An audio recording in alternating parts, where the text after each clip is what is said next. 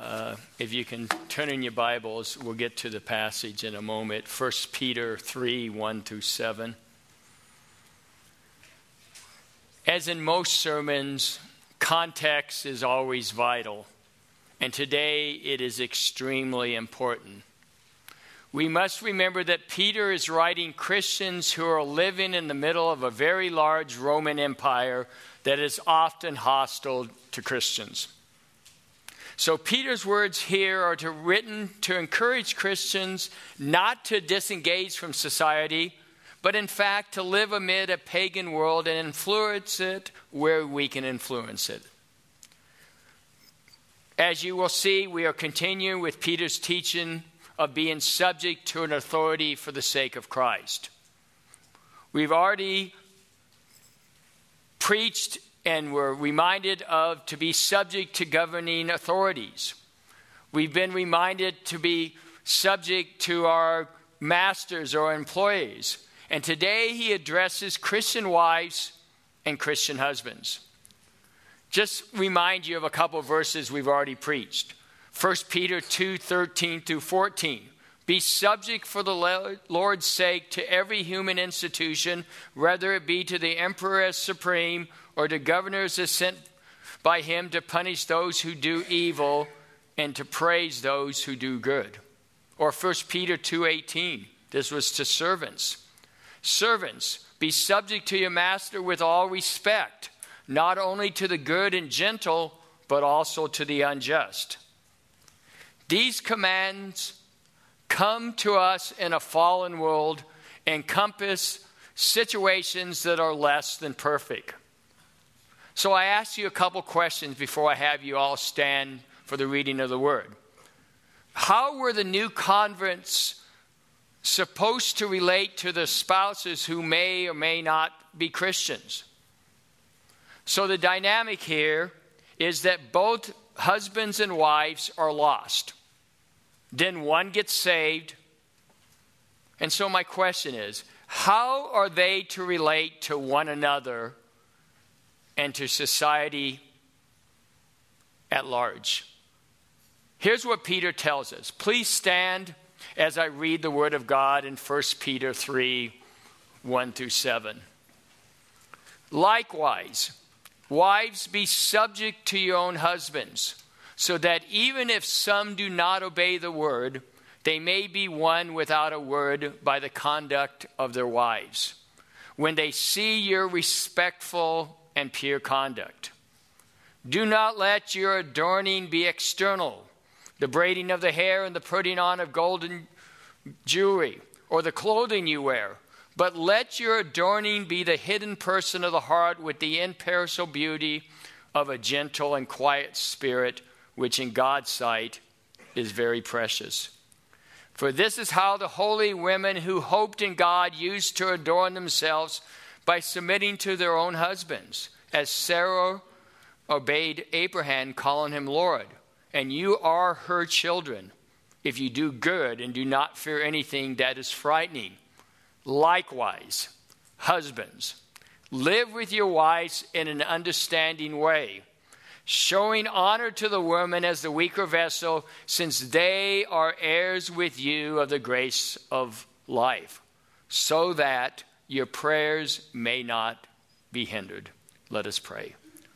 Lord Jesus, these are your words. And yes, I am extremely aware that these are difficult words sometimes for us to grasp, to agree with. But Lord, you're the master of the scripture. We know your scripture is sharper than a two edged sword, piercing the innermost parts. So, Lord, use these words that you've given me to impart your truth to this congregation, Lord. And we'll give you the glory and the praise in Jesus' most wonderful name. Amen. You may be seated. So, let's talk to the wives first. Okay? Just reflect on verses 1 through 6. Let me just read the, la- the first sentence. Likewise, wives, be subject to your own husbands. Now, I know I can see. How do we submit to our husband? What does that word mean? It's, you know, it's a buzzword that we don't like. So let me initially get away from a whole bunch of things. Okay, first of all, I can see ladies wondering why Peter has six verses for Christian wives and only one verse for Christian husbands. Well, husbands, it's not because we have it all together. Let me just make that real plain here, okay? And it doesn't necessarily mean that we don't need six verses because we probably need 60 verses, okay? But the reason is because in Roman society there was a greater potential for family and societal disruption when a wife became a Christian than when the husband became a Christian. The potential was there for the new Christian wife to try and dominate her lost husband. Because God had saved her she was not to take her new freedom in Christ and lord it over her lost husband. Rather, as the scripture says, she must continue in her submission to him. So, for a Christian wife, in the first century especially, her strategy needed to be to continue in submission to her husband, whether or not he was a Christian or not like in all the other instances that we've addressed in weeks before. The Christian citizen, the Christian slave, and the Christian wife, none of them had any authoritative change in the society they lived in. Each of these groups could, however, live out their faith in such a way as to make the authority glad they were Christians. Let me remind you the Christian citizen in the pagan Roman Empire was to live not in rebellion or in protest, but they were to be active in doing good. The slave, remind you, was to go over and above what was required. And so we stay with that. The Christian wife here was to continue to respect her husband rather than lording her faith over him. She was to do good to her husband so that he would see her faith in action and potentially come to faith in Christ himself. That's where we're going today. You see, Peter writes that the lost husband would see his wife's conduct. He says in the passage that, his, that this conduct was to be respectful and pure. And we're going to talk a little bit about that in a moment. But in general, she was to care for and love her husband. She is to see that she respects him and she is to conduct herself with purity. These things are true for all Christians' wives, whether their husbands are believers or not. Period. But before I actually get into it, I want to focus on two conditions where this submission isn't required. I can because I can see everybody churning, okay?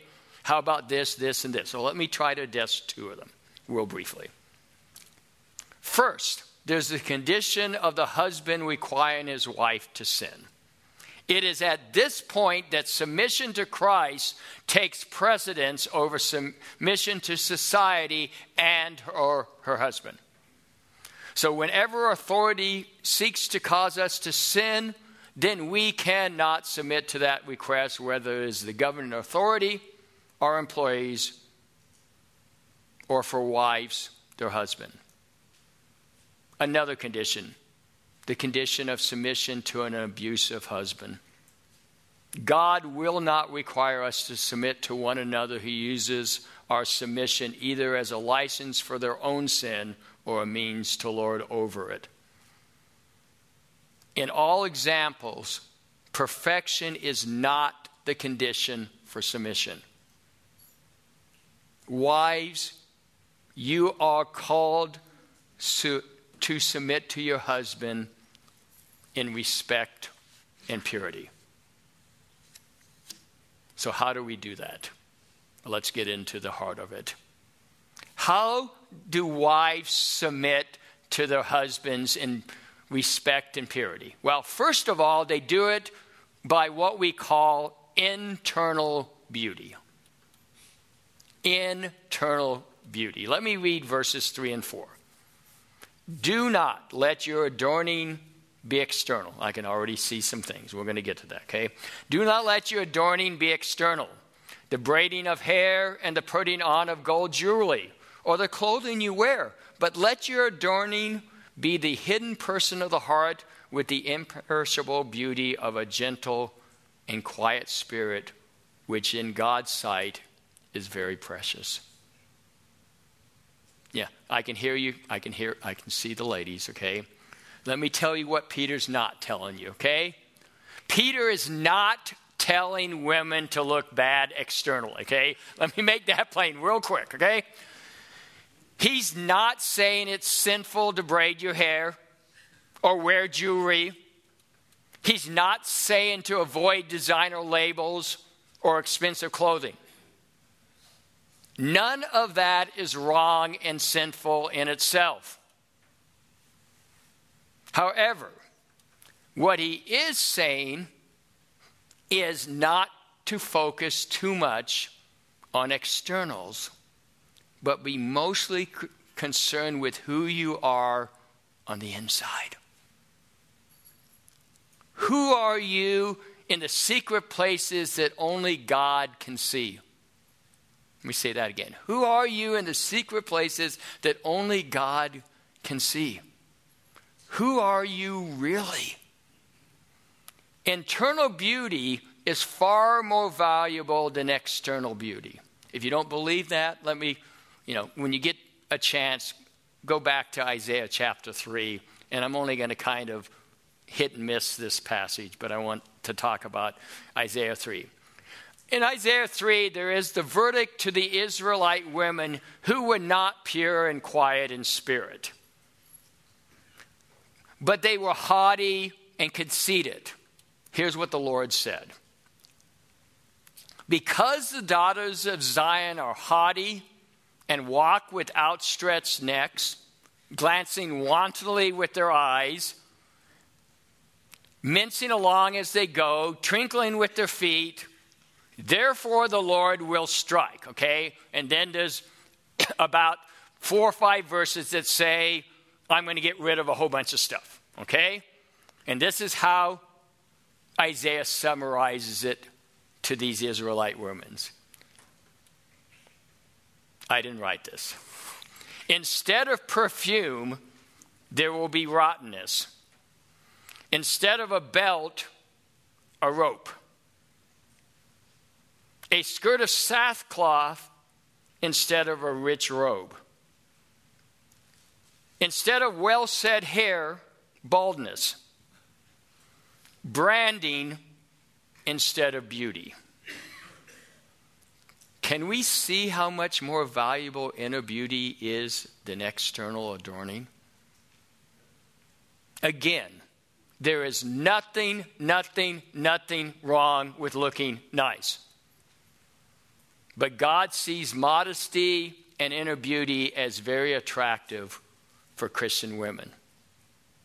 He tells us to cultivate a quiet and gentle spirit and avoid a dominating and argumentative spirit. If you don't believe that, let me take you a little further in the New Testament. 1 Timothy 2 9 to 11 says it this way Likewise, also that women should adorn themselves in respectable apparel, with modesty and self control not with braided hair and gold or pearls or costly attire, but here's what it, but with what is proper for women who profess godliness with good works. Let a woman learn quietly with all submissiveness. By the way, the most beautiful women on the inside tend to be very beautiful on the outside. Have you noticed? Wives, how do we conduct ourselves with purity and respect? Well, first of all, we conduct it with inner beauty. Secondly, how do we do that? With a godly example. With a godly example. Let me read verses 5 and 6. For this is how the holy women who hoped in God used to adorn themselves by submitting to their own husband as Sarah obeyed Abraham, calling him Lord. And you are her children if you do good and do not fear anything that is frightening. So, how does this godly example portray itself inside women? Well, first of all, I want us to look at this verse, verses 5 and 6 carefully. Let's dissect this a little bit, okay? Notice in verse 5 it begins with, For this is how the what? Holy women, okay? Holy women. Holy means set apart ones. These women lived holy lives because they lived separate lives. They had separated themselves from the world out from which they came from. I ask women this simple question Are you living lives that are separate to this world and still being submissive to your husbands? Secondly, notice these women's hoped in God. Women who hope in God are women who look away from the troubles and miseries and obstacles of life that seem to make the future very bleak, right? I mean, if you look, yeah, we don't have, I don't have to go there. And instead, these people that hoped in God, they focused their attention on the sovereign power of God, the love of God, who rules in heaven and does on earth whatever he pleases. And who alone can make this statement that he made to Sarah? I love this statement, okay?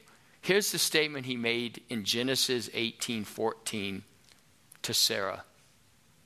Is anything too difficult for the Lord? And then he said this, at this appointed time I will return to you. At this time next year, Sarah shall have a son. Okay, we all know about Sarah, right? 90 something years old, okay? Biblical hope is not our modern day flighty definition of maybe so. I hope so, you know. Okay, I hope that, know. Hope is an absolute assurance of future good. So when women hoped in God, God reckoned to them his righteousness. And then they were declared right by faith. These women's godly things, they were holy. They hoped in God. And how did they do that? Well, look at that verse by submitting to their own husbands. Thirdly, they needed to be submissive to their own husbands. The ideal of a godly wife's submission was modeled by Sarah. Go back and read this story about Sarah. Godly women of the Old Testament adorned themselves by cultivating the moral and spiritual beauty of an inner life. And one of the aspects of this beauty, one of the main aspects of this beauty was a dutiful submission to their own husband.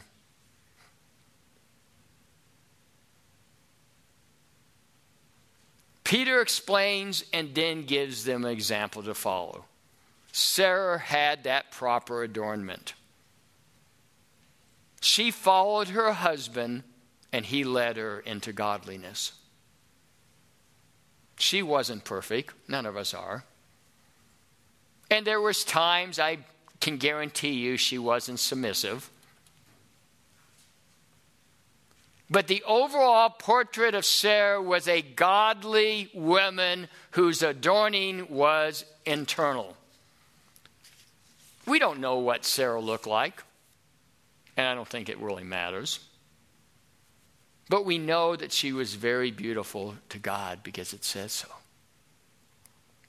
Women, as the scripture says, you are Sarah's children if you seek to imitate her example.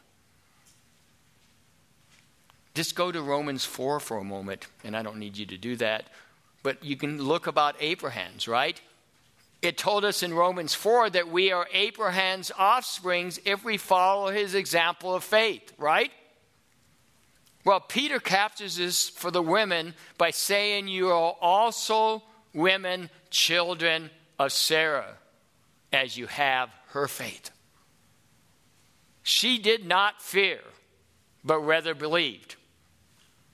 You too can have a strong faith like Sarah as you seek inner beauty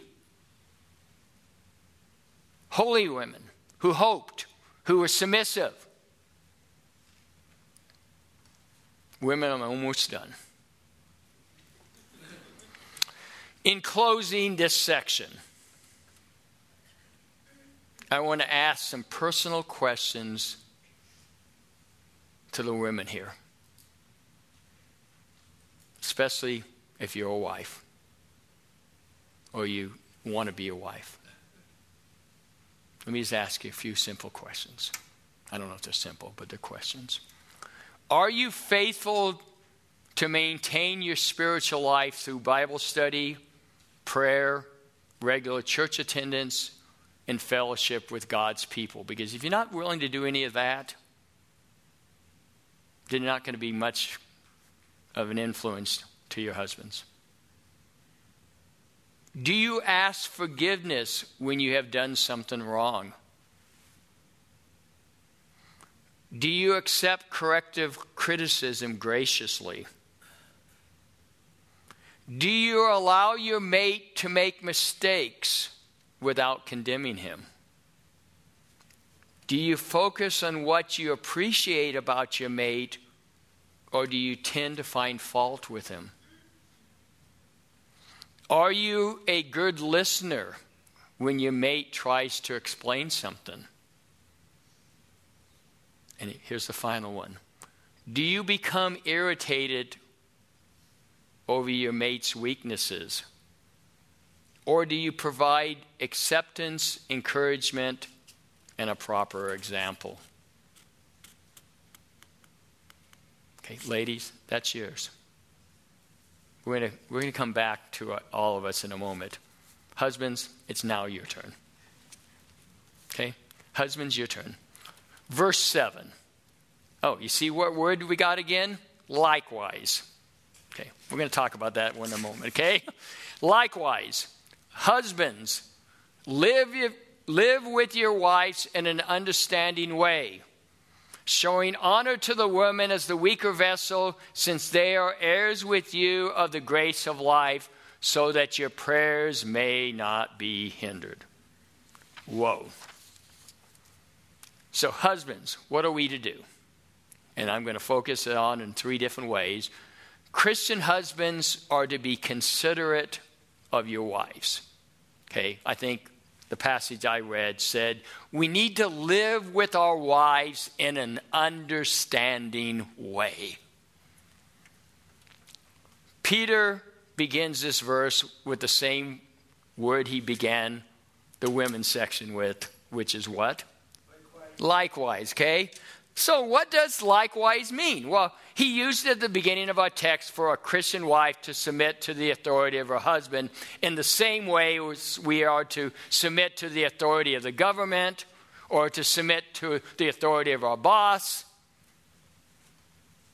So, in a very real but slightly different way, the husband is to submit to his wife. Oh, I can see everybody saying, oh, No, husbands, we're not called to submit to their authority, but we are to submit to the wife's needs. Let me say that again. Husbands are not called to submit to their authority, but to submit themselves to the wife's needs. In other words, husbands are to stop thinking about themselves permanently and consider and literally submit to the wife's needs. Now, how do we do that? Well, I'm going to show you in three ways according to verse 7. Number one, consider the weaker vessel. And, uh, okay, ladies, this, let's relax for a moment, okay? Christian husbands, consider that your wife is the weaker vessel in many ways.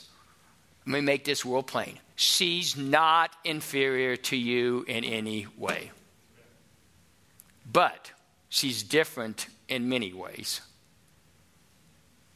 So, I can ask, I can see everybody wondering. So, how are wives and or women in general the weaker vessel? Well, let me explain. Generally, the women are weaker physically. Men, our wives are physically weaker than us. Let's just get over that, okay? Ladies, get over that, the same thing, okay? Because of this, we must consider ways to help them in this area. Husbands must never, ever, ever use this fact to intimidate their wives or be violent with them, okay? That's not what it's saying. Husbands, here's what it means it means you need to be the protector of your wife. You need to be the protector of your wife. There's a great word that we don't use much anymore, except I've heard it Jeremy say it a few times. That's the word chivalry. And we're going to get back to that in a moment, so let's put that in mind. You think you're going to get away from chivalry? No. Guys, we're not going to get away from that, okay? But you are her protector. When there's a bump in the night, generally we go check and see what's going on. When she's threatened, we step in. Men, find out the things that just stress your wife out and take over those tasks. Maybe your wife is not wired to take care of the bills, or she gets stressed with major decisions need to be made. Men, stand up and be a man and fulfill your Christian duties of being the protector, plain and simple. So, consider her the weaker vessel. Secondly, it says, Consider your wife by granting honor. Okay? By granting honor. Christian husbands are to deem their helpmate, whom God has given them, as precious. And so they are to treat them with honor. Christianity, Christianity introduced chivalry into the relationship between men and women. In the Greek and Roman culture, it was common for the husband to expect his wife to carry out the domestic duties, but not to enter into a true intimate fellowship with him. In contrast, the Christian husband is to love and respect his wife. Why? Well, we're going to get to that in a moment, so his prayers won't be impeded. It says that, okay? I didn't make that up. Since his prayers would include petitions for our salvation, it is important that he develops an intimate fellowship with their wives. To honor your wife includes respect or esteem. What it doesn't mean is a cold, methodical interaction. Okay, some of us can be cold and methodical. Just meditate, men, on the contrast of honor. Just meditate that for a moment, okay? Contempt, disdain, disregard, neglect, sliding, or the avert opposite of honor, dishonor, okay? The cruelty which is often the hardest to bear, is often not deliberate. Men, we don't do it deliberately. But the product of sheer thoughtlessness. We're not thinking. Chivalry may be dead. I hope not, but it might be dead.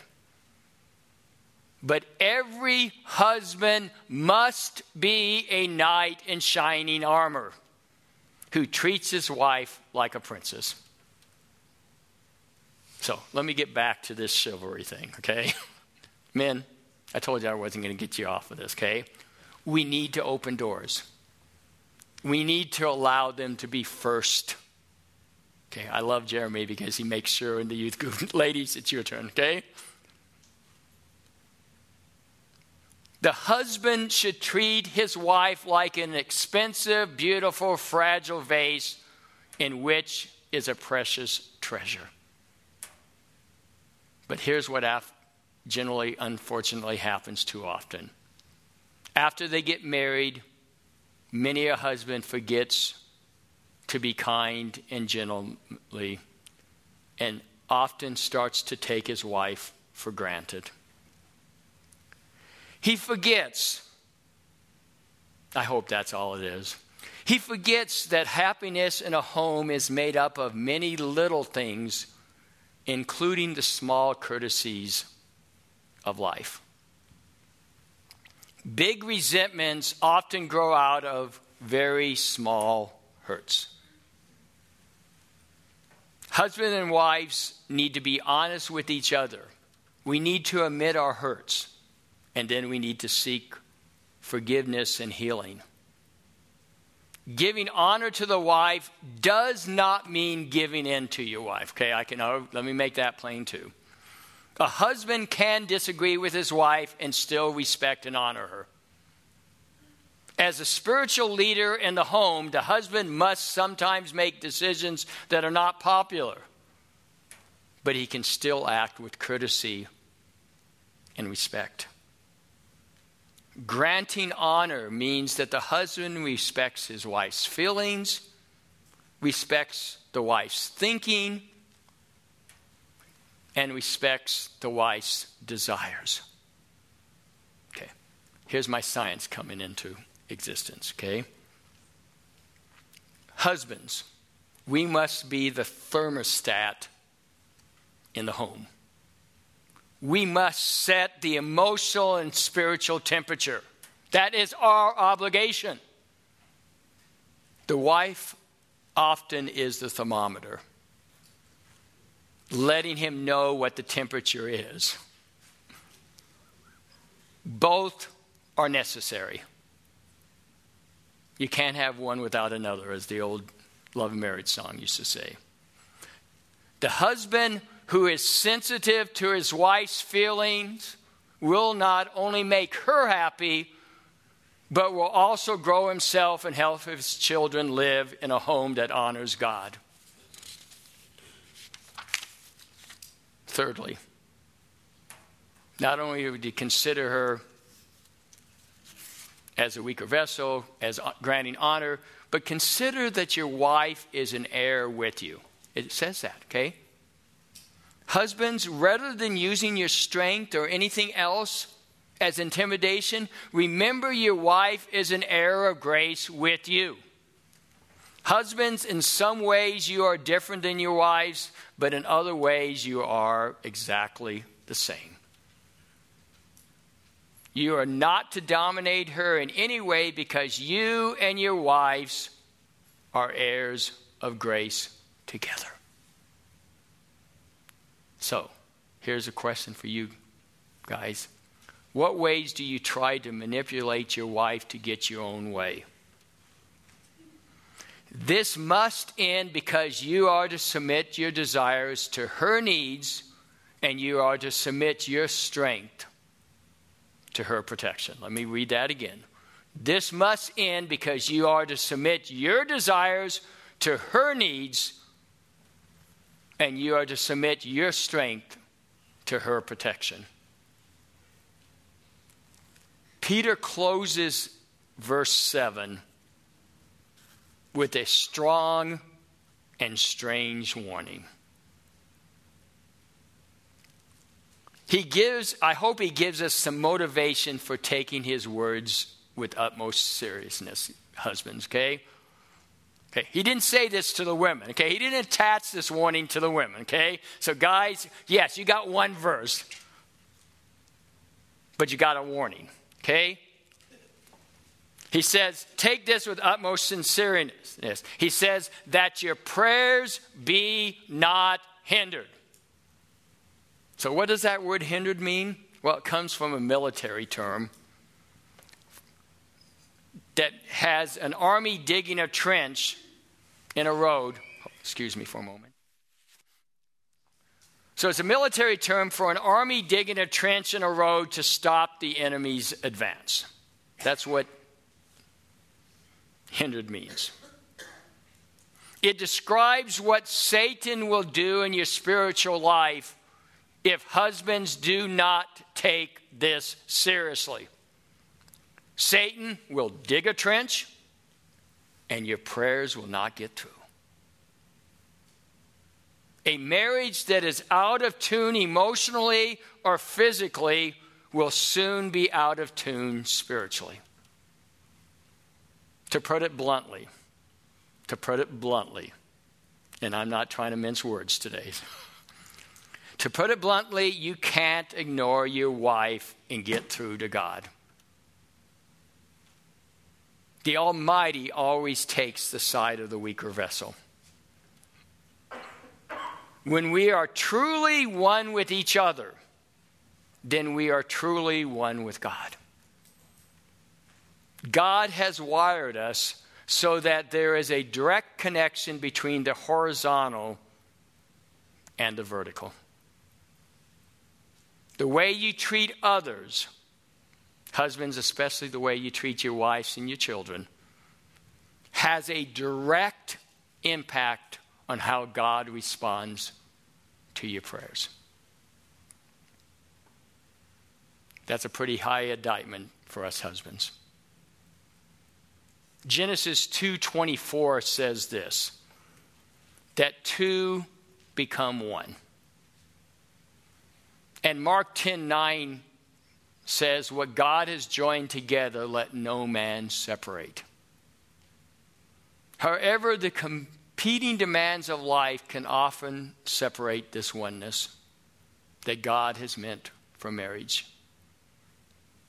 So, as this passage in 1 Peter 3 1 through 7 has suggested, men and women, we have obligations to each other in this oneness we call marriage, right? In closing, and you've got them on your bulletin. In closing, here are some practical ways to put this in practice. And this is directed to both of you, okay? To both of us. First, first practical ways to make this oneness work is to invest in your spouse. And I purposely use that word invest. Okay, we know what it implies. No one wants to be last on a priority list. When life's competing priorities crop up, it's easy to find yourself consumed with those matters. We often find that we give the best of ourselves to our careers, to our children, and to our friends. We even participate in positive and seemingly innocuous things, oh, like volunteer for the church, or coaching our child's soccer teams, or etc. You can fill in the blank. And can easily take away that precious time from our spouse.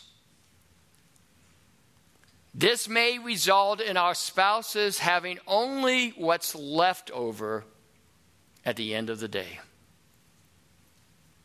Taking some time to give quality attention to our spouse's emotional, physical, and spiritual need will help to demonstrate that you care and that they do matter.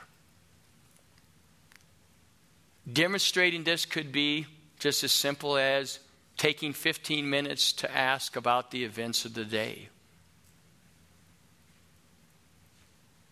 cooking a special meal, surprising them with a little gift, going on a weekly date. Oh, I know. Yeah. See, Matthew 6:21 says it this way. For where your treasure is, there your heart will also be. So, number one, invest in your spouse. Number two, lay down your need to be right. In our quest being right, we often disable our ability to listen what our spouse may be trying to communicate to us. We're clouded by trying to be right. We hold a particular stance about how we feel, then we engage our pride, and essentially we are certain that we are right. None of us have ever done that. Oh, yeah, I, I did. I'm guilty all the time, okay? But here's my question At what cost does being right have in a marriage?